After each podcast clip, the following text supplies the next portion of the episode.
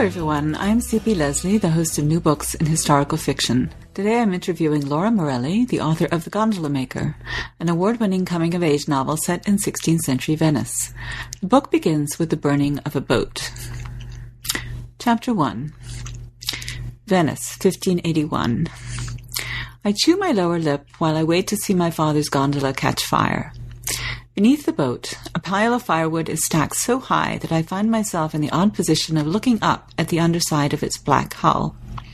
A meticulous servant or day laborer has split the logs and arranged them into neat stacks, then pressed dried brush into the spaces between the wood, with the intention to start an impressive blaze. The gondola has been lashed to the largest logs of the pyre, yet it remains skewed at an angle. From my vantage point, I cannot help but admire the craft's flowing lines, its elegant prow reaching toward the sky as if to defy this injustice. My father had nothing to do with the crime committed in this boat, of course. I feel certain that none of the onlookers has any idea that my father, our republic's most renowned gondola maker, and I, a young man barely worthy of note, crafted this gondola with our own hands. Surely no one has noticed our catenella, the maple leaf emblem we carve into the prow of each gondola that emerges from the Vianello workshop. I stand in a crowd of bakers, clockmakers, tailors, housewives, fishermen, and merchants, all hungry for a fiery spectacle. I cast my eyes to what must be hundreds of individuals gathered around me. No, not one of them is thinking of my proud father or myself, even though I helped my father craft this fine boat just two years ago in our family boatyard. The only man on people's minds is the one who threw the rock that started this humiliating affair. And now, please join me in welcoming Laura Morelli. Hi, Laura. Thank you so much for agreeing to talk with me today. Hello, Carolyn. It's a pleasure to be here. Thank you. Uh, the boat burning is so fascinating and unusual an opening that I'm tempted to plow right in, but uh, I'm going to restrain myself. And uh, let's start, as I always do, by asking you about your background. Um, I know you're an art historian, you have a PhD from Yale and a teaching career. Uh, you've also published a nonfiction series, uh, Made in France, Made in Italy, Made in the Southwest, and have another underway, including a book on artisans of Venice. And uh, you give TED Talks. So how did you decide to add a novel to the mix, and where did you find the time to write one? well, I've been working on the Gondola Maker for about seven years. Um, I started writing it in 2007 and um, was in the midst at that time of working on lots of other projects and raising my family. And um, the Gondola Maker kept kind of going on the back burner. I continued to put it away and take it out and put it away and take it out. Um, and by the time it was finally ready to see the light of day, uh, lo and behold, it was 2014. so it was a it was a long time coming. The good news is that the book industry had changed so dramatically during those seven years that um, that it was a really great time to to bringing the story out. I think it always takes a long time. Actually, it, it really. Um, I know my first novel, if, if we don't count the 10 years that I was working on it before I really got serious. It was like, think it was six years for the first one and four years for the second one. And then I got it down to two. So. Oh, good for you. That's great. but there's a lot of rewriting and so on at the beginning before you really figure out what you're doing. Right. And I think there is some benefit to putting a manuscript away for quite a while and then pulling it out again. You see it in a completely new light. Yes, absolutely. So, um, why did you decide to write a novel? Well, I wanted to write a novel probably ever since I could write, which was what, about four or five years old. I really always had that in my head as a dream, but I just had a lot of other things that I wanted to do with my life first. And, um, you know, but I just knew that, that that would sort of fit in at some point. And when this story of the gondola maker and his complicated relationship with his family came into my head, I knew the time had come. And how did you go about? I mean, you just sat down and write. Did you have a, a, a writers group, or did you show it to people, or how did you get going? Um, my first draft was written between 5 and 7 a.m.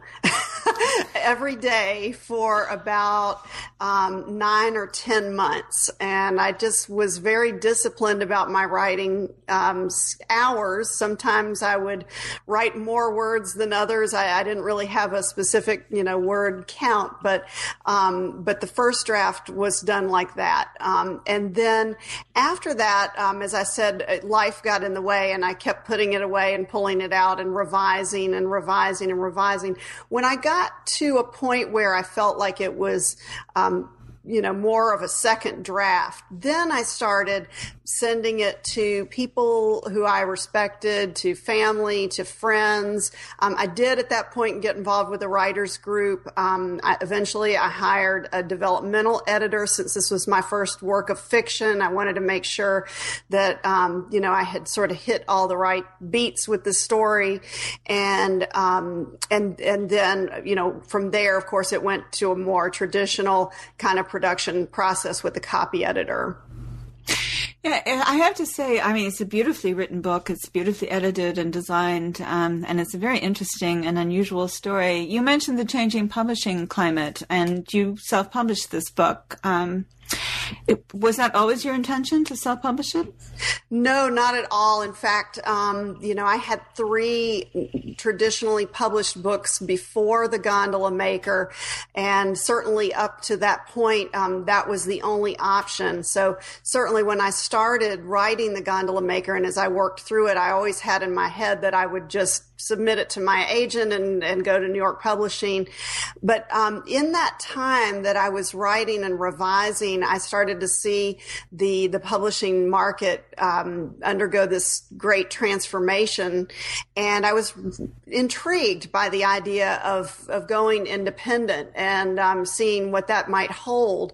Um, I was really, I think, more lured by the educational opportunity of it because you know when you have a, a, New York publisher they do the the production of the book meaning the design of the the cover and the interior and um, you know the the pre-press the printing and then they do the distribution. And so those were aspects of bookmaking that I really didn't know. Um, I knew about the writing I knew about the editorial process and I knew about the marketing because even if you're traditionally published, you still have to be very involved with your marketing. But it was that production and distribution that I really didn't know much about. So I decided that this was an opportunity for me to try to learn that. So it was really more of a learning experience. And being my first work of fiction, it was already an experiment for me. so it was it just added to the experimental nature of what I was doing. That's very interesting. Uh, have you been happy with the results? Oh, very much. Yes, I, I would definitely do it again. Um, you know, I like being able to. Um, have a little bit more control over all of the different aspects of what's going on. I like be, having a more direct connection with my readers. I think that's really um, important and so wonderful. It's such a wonderful aspect of publishing that that we authors never had in the past. And um, so, yes, I would I would definitely do it again. So, how do you go about getting the word out besides coming here to talk to us, for which we're very grateful? oh, Thank you. Well, you know, sometimes you do, I think, as an author, feel as though you're shouting into the void. but, uh, but I'm pretty active on, on social media. That's, I would say, you know, my primary way of interacting with readers. But I also speak often um, at live events. I'm sometimes invited to speak, for example, at a university or some in some sort of academic setting. I've also spoken um, at private events. I last month I was at a private um, formal dinner that I actually organized, and we um, I worked with a with a resort, and we came up with a Venetian theme and a Venetian menu, and um, I gave a presentation. So you know that was a, an example of a private event. So I do a lot of um, a lot of speaking and then um, interacting with readers online. That's interesting. That's good to know. I'm sure there are people listening who are um, taking notes as they listen to you. So, so let's get to the, the boat burning, which is the opening of the Gondola Maker. Um, the eye of the passage I read is Luca Vianello, and uh, I. I usually I explain um, that before I read the passage, but I thought in this case it would be interesting to go straight into the interview and and explore it there. Um, and the boat that Luca is watching being burned uh, was built by his father, a master craftsman, descended from a long line of gondola makers. Uh, why is the gondola being burned? Uh, and as a novelist, what made you decide to open with this incident? Well, you know, truth is stranger than fiction. And, and in this case, um, this incident of the gondola burning actually was pulled directly from the pages of a historical document in Venice. Um, the, the actual Venice, the actual event, excuse me, the actual event was recorded in 1500 by an observer who, um, said that at that time there um, there were two gondoliers who were rivals, and one of the gondoliers apparently had been carrying around a rock in his gondola just in case he ran across his rival somewhere on the Grand Canal, and he did, and so um, he pulled out the rock and promptly threw it at his rival. Well, as luck would have it, the passenger in the other gondola happened to be the French ambassador, and so when this rock hit the, the side of the passenger compartment of the French ambassador's gondola. The ambassador emerged from the compartment and was so angry that he went directly to the Venetian, Venetian Council of Ten and lodged a formal complaint.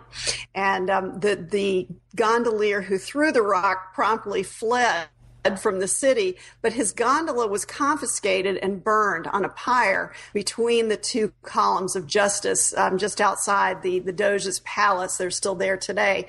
And um, so this act of boat burning and of public retribution, it, for me, it had so many layers of Venetian Renaissance culture and justice and the lives of the gondoliers and the gondola makers themselves that it was such a rich um, event that I decided that was a, a, a way to start this story that would have a lot of legs.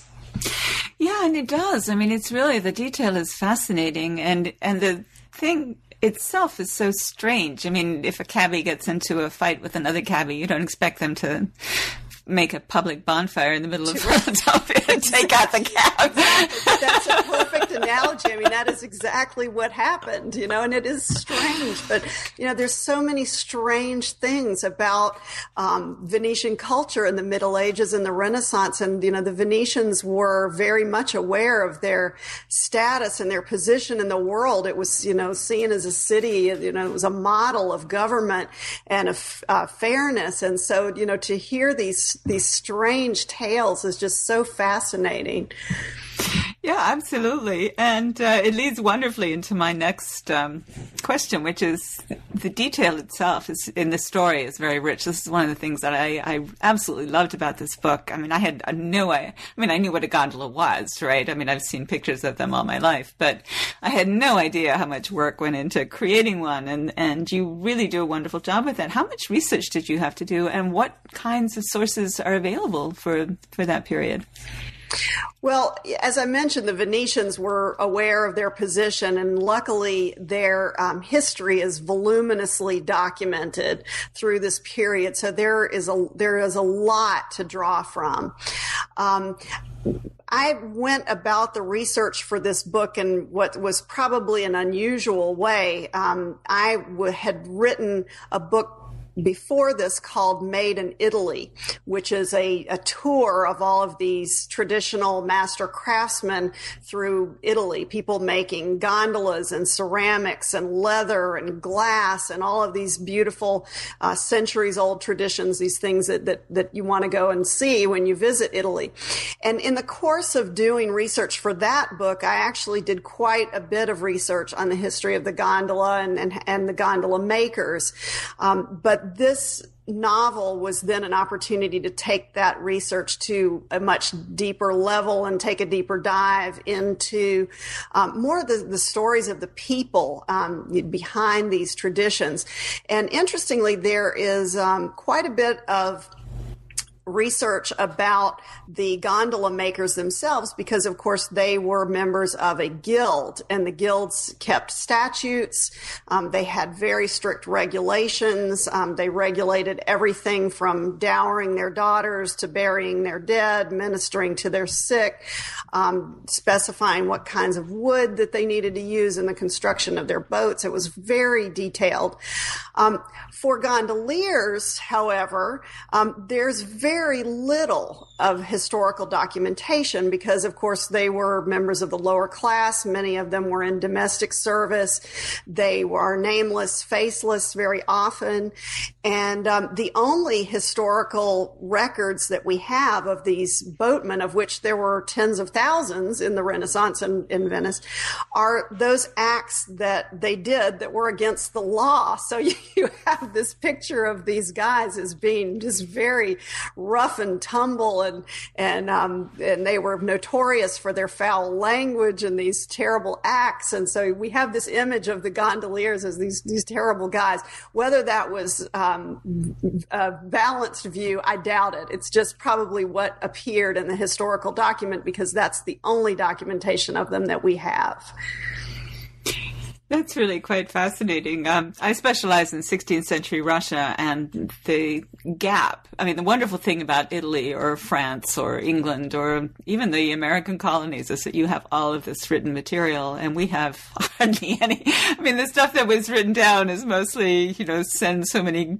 bushels of grain to the Tsar's right. army, right? right and even that, because everything was built of wood except the Kremlin itself and, and, you know, monasteries and things like that, every 40 years, you know, the whole thing burned down. And so until about 1650 or so, where people start to get serious about preserving the documents. I mean, they didn't have a state budget in Russia. Wow. in 1640. Well, that's, that's, that's, a good reason to make it all up, right? right. but there is this sort of element to it in that, um, again, you know, I think this is true almost everywhere, actually, but it's certainly true there too. Is that there's hardly anything for the 16th century, but for the 17th century, oh, you know, people who are of a lower social class, they almost always show up because they're in trouble, and so they're in court records or whatever. Absolutely. Um, but of course, the same is true for people working in, you know, people's homes. They they're only mentioned because there's a necklace missing or something like that. So. of course, that makes it fun for the fiction writer because Absolutely. I mean, these are the people that you want to write about, not the uh, the goody two shoes. Absolutely. Nobody wants to read about them. exactly. Um, so this book uh, is above all Luca's story. So tell us about him as a person and what he's going through. I mean, we don't have to. We're, we're certainly not going to go all the way through your plot because we want to keep. Uh, we we want to whet people's appetite so they go read the book. But um, we can certainly go through the first quarter or third or whatever makes you comfortable. And and um, and he is is the the heart of the book. So tell us what you can about him and where. Okay. Uh, oh, actually, even before you do that, I ha- you mentioned that you were working on Made in Venice did the idea for the gondola maker come to you before that or after that? Um, the idea for the gondola maker germinated inside my head while I was doing the research for my book Made in Italy.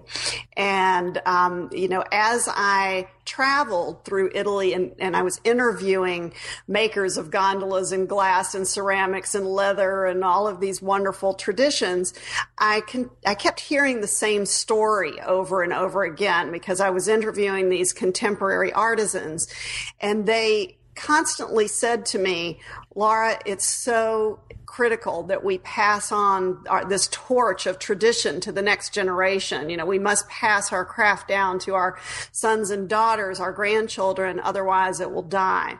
And I, I heard this story over and over again, and I began to wonder what would happen if the child were not willing or able for some reason to take on that responsibility and to pass that craft forward. And um, so, with this story of the heir to this gondola boatyard and his complicated relationship with his father bubbled up. And that's was the, the root of this story.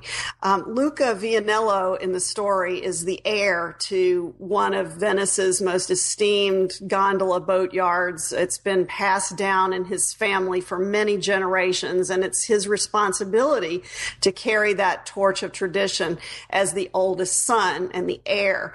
Um, his life has been prearranged for him. His marriage to uh, the maker of uh, of the wrought iron prows that are that are put on the front of the boat um, has already been as he's been um, betrothed to the daughter of the of the uh, prow maker. Um, it's all been arranged for him. Um, however, there's a little bit of complication because actually Luca is not the firstborn. Um, his mother um, had many uh, miscarriages before he came along, and um, and also had a son whose name was Primo, which is a, a, a, name in Italian, but it means the firstborn. And so this young Primo um, actually drowned in the canal outside the boatyard as a toddler. And so Luca goes through his childhood knowing that he is the heir, but he's not really, he doesn't feel that he's the rightful heir. He wasn't really the firstborn.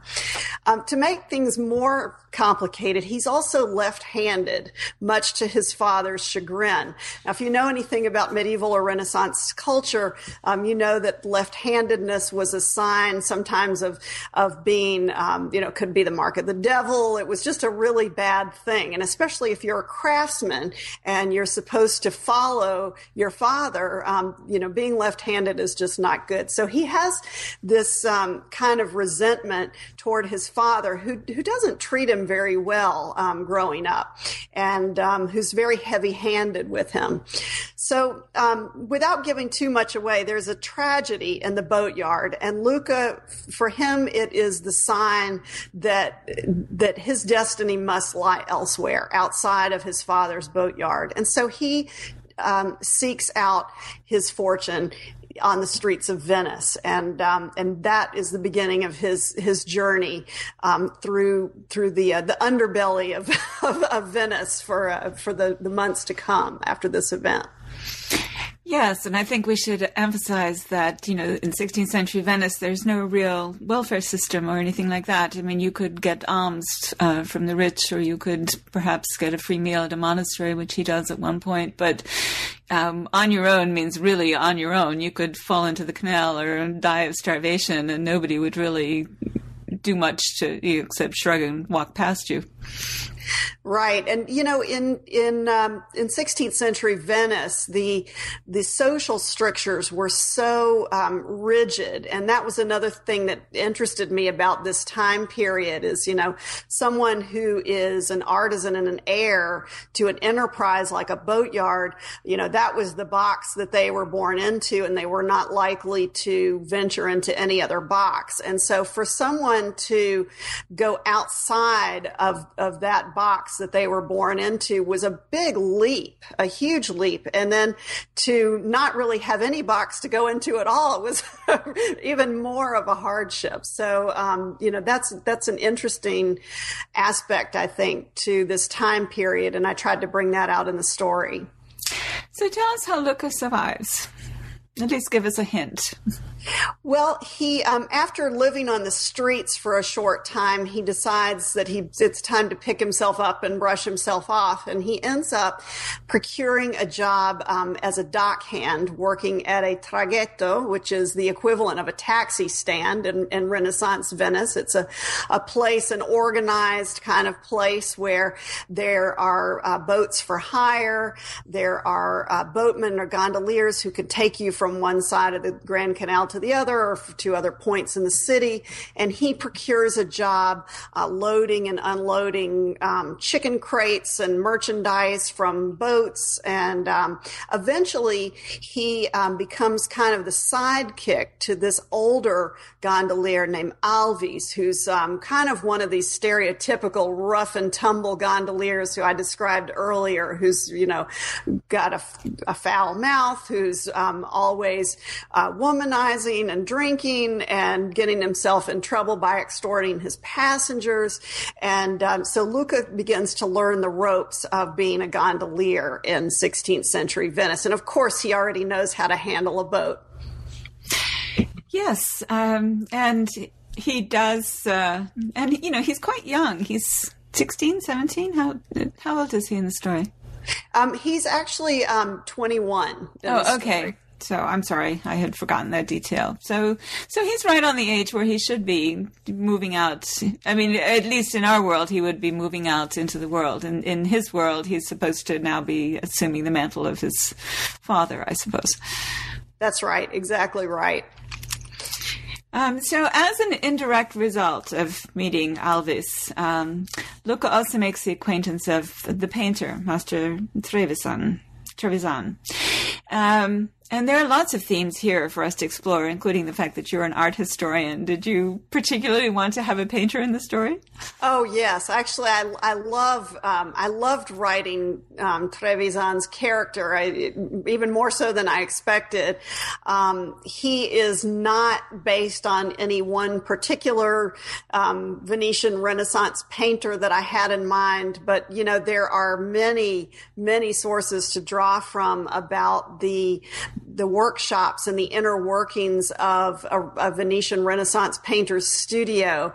And so, um, you know, there was a lot of material to work with there. Everything from the social status of the painter uh, in, in 16th century Venice. And, you know, this is a time when there is a divide happening between artists, quote unquote, and artisans, quote unquote. And so I wanted to explore that a little bit that, you know, here's this guy who's the, the heir to a gondola boatyard and is kind of just scraping by.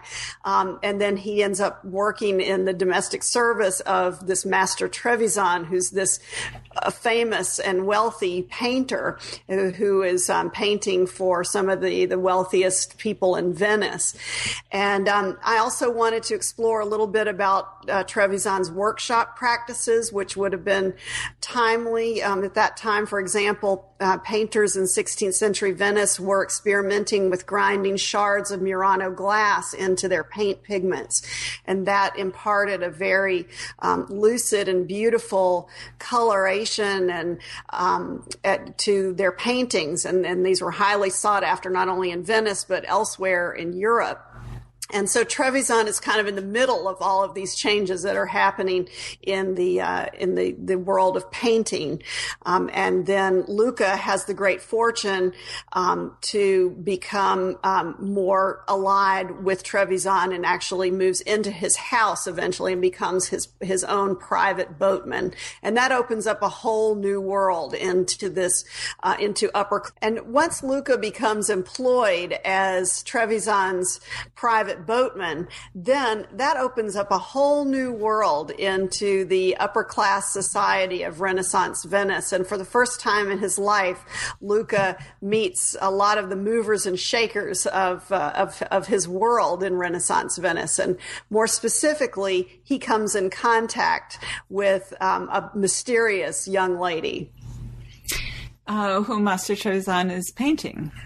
That's right. She is um, coming into Master Trevisan's studio to sit for a portrait. And um, so Luca glimpses her whenever she comes to sit for the portrait. And then when no one's looking, he sneaks into the artist's studio to pull the, uh, the curtain back and see the portrait in progress. Um, and that captivates him throughout the book. So, how much do you want to tell us about her, or do you want to keep her identity uh, under wraps for the moment? No, I can tell you something about her. That the uh, this woman's name is Juliana Zanchi, and she is the daughter of one of the city's wealthiest bankers. Mm-hmm. Um, what Luca doesn't know, actually, he knows very little about her except that she shows up occasionally to sit for a portrait. Uh, but what he doesn't know is that her father's bank has failed, and in fact, her father has also died suddenly, and so like Luca, she herself is in a position of um, of, of a, a, dramatic life change, um, and she's also like him trying to find her way in the world in this very strict structure of Renaissance Venice. Um, she can no longer live in her opulent palace with her family any more than Luca can live in the boatyard with his father. So they both find themselves in these this kind of upside down world, um, and it's that state of being upside down that that will bring them together. She um, sees Luca as a, um, a a conduit or a venue since uh, since he's a he's a male with a boat um, and um, sees him as a way to start to sell off some of her jewelry. So she's trying to raise some money and is um, secretly trying to sell some of her jewelry without anyone in her family knowing about it, um, so that she can secure her future. And Luca becomes an important part of that plan.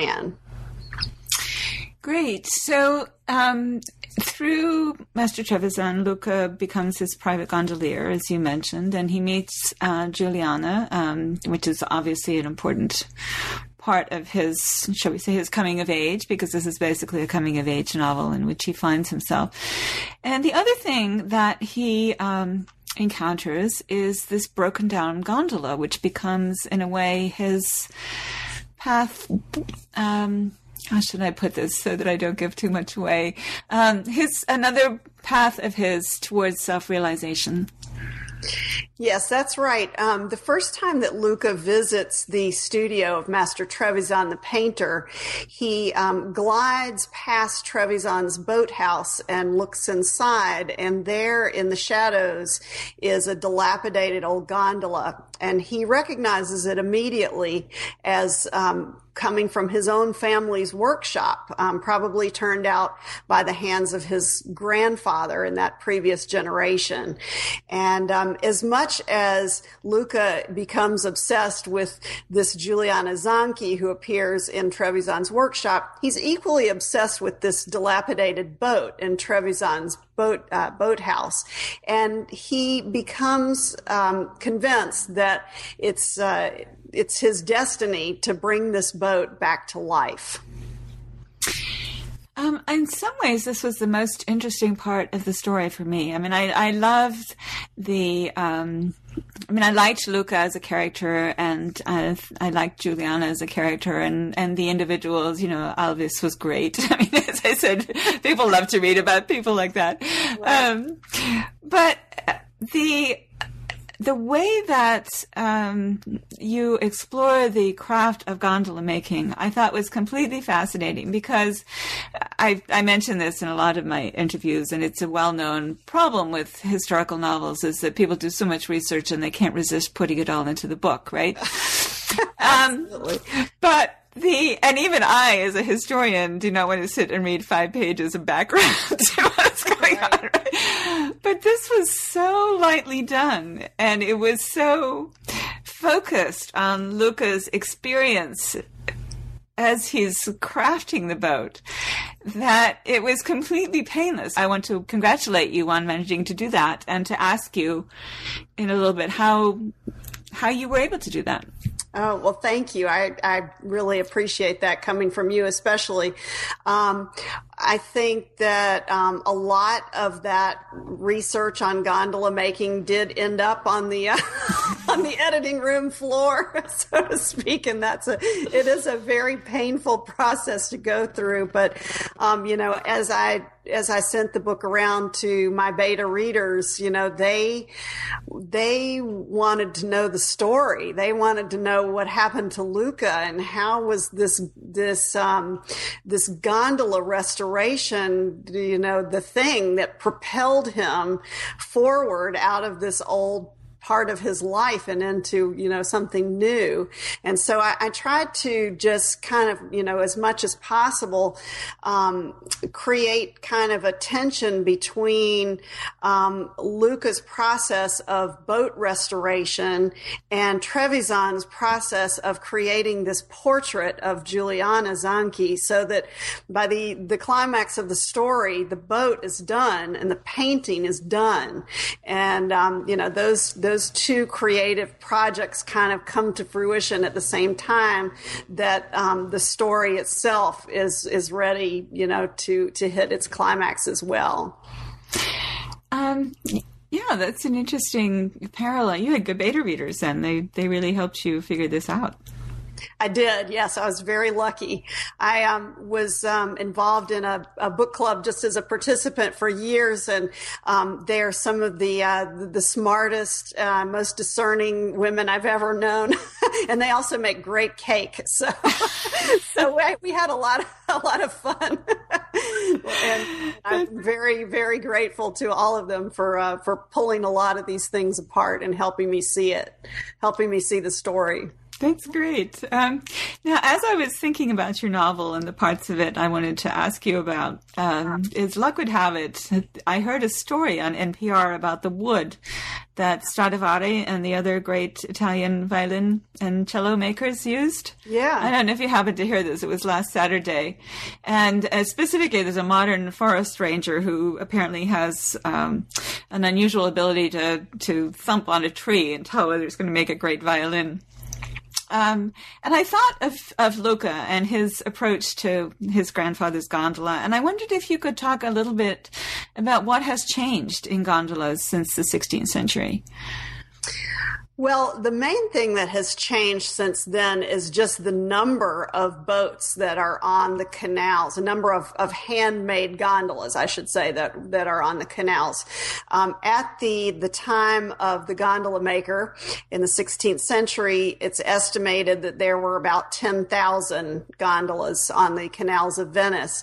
Um, today, there are only a handful turned out each year. So, of course, you know, the num, the, the numbers of gondolas that are turned out entirely by hand, and there are still some, um, is fewer and fewer. They are um, in the hands of just a few small enterprises, um, you know, a couple of family, um, multi generational enterprises, as well as a, a city operated co op um, that it, that employs a number of specialized artisans um, working in that trade. However, um, you know, as I'm sure you're aware, Venice is one of the top tourist destinations in the world, and tourism is a double-edged sword for Venice. Um, you know, there, there are many downsides, um, namely, you know, water and waste management, the, the controversy of these large cruise ships coming in, um, crushing crowds, especially at Carnival. Um, the upside to tourism is that it means that there is constantly um, a new set of people who are fascinated and who want to know about the history and the culture and the traditions behind these these native arts, and um, so that in a it, you know in a way has helped to keep a lot of these craft traditions alive, not only in Venice, but elsewhere in the world too. Um, it's just that it's very stark, um, you know, in Venice because the tourism is such a big part of the economy. You know, everyone who travels to Venice wants to take a ride in a gondola and there, there's a lot more awareness of, um, of of um, authentic carnival mask versus those that are imported from China, even though it's not always easy for the casual traveler to tell those apart. But you know, there is um, there is still a culture of handmade gondolas that is still alive in Venice, so that's wonderful, especially because gondolas are made of wood and even though they are made within the highest order of craftsmanship it doesn't change the fact that venice is a waterlogged city and um, they are these boats are essentially perishable. Um, the oldest one that i'm aware of that still exists today um, dates from the middle of the 19th century. So um, they don't last forever so they have to keep turning them out That's good to know. Um, what would uh, what would you like readers to take away from the Gondola Maker? I hope readers come away with a greater appreciation for the, the, this historic tradition and the and the craft of gondola making. Um, I hope they come away with um, wondering, as I did, about the role of um, of craftsmanship in our world and how knowledge is transmitted from one generation to the next. And um, and most of all, I, I just hope they enjoy a good a good story. And what about you? Will you write more novels someday, do you think? I will, yes. Right now, I'm working on um, what uh, got put on the back burner while I was working on the Gondola Maker. I'm, I'm working on a, a, a, new travel guide series called Laura Morelli's Authentic Arts, and it is a series of small city and regional guides that lead people um, beyond the, the, the, museums and the tourist traps to discover these authentic crafts. Um, I have my, the first book is coming out at the beginning of the year. It's um, it's on Venice.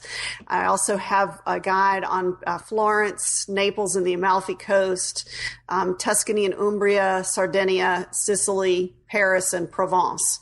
Um, those are rolling out in 2015, and then after that, I, I fully intend to return to historical fiction. I had so much fun writing this book that it's uh, it's definitely um, time to write another one.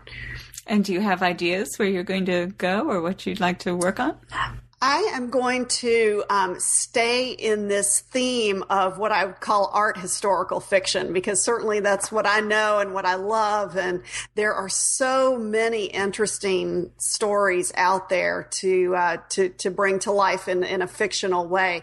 You know, I, I spent a lot of time in academia and sitting in academic conferences and hearing some of the smartest people in the world talk about art history, and it's such a fascinating topic you know, unfortunately, we in academia try to make it as boring as we possibly can. and so, and so, you know, I feel like maybe, maybe my contribution is that, you know, to try to um, bring some of that rigor of scholarship while at the same time bringing some of that or retaining some of that excitement that's so inherent in art history. It's the most fascinating topic in the world. Yeah, I agree. I mean, actually, with Russian history, we don't quite have that problem because there's so much going on. Like, you cannot you cannot make them boring, even if you try. but um, but I agree. I think um, it's not only um, you know students of history who would like this, but I think people who uh, got very bored in their high school history classes and probably never even took college history classes because they were so bored. they will pick up a historical novel and they will read it and enjoy it. Right. So I wish you all the best, and we'll stay in touch. So maybe we can talk to you again when you have another novel. Um, and thank you so much for talking with us today. Oh, thank you, Carolyn. It's been my pleasure thank you for listening to our podcast. Once again, I'm C.P. Lesley, and today I've been talking with Laura Morelli, the author of The Gondola Maker. You can find out more about her and her books at www.lauramorelli.com. Like us on Facebook, search for New Books in Historical Fiction, and follow us on Twitter at New Books. If you do, you'll see each time we post a new interview. At blog.cplesley.com, I upload expanded posts about the interviews and in general discuss history, historical fiction, and the rapidly changing publishing industry. My social media links are under the About Me tab. If you'd like to know more about my novels, you can find that information under the Books tab. The New Books Network is run by volunteers, but we do have expenses. If you enjoyed this podcast, please consider visiting our website at http slash slash newbooksnetwork.com and making a donation. That's all for today. Please check back soon for another conversation about new books in historical fiction.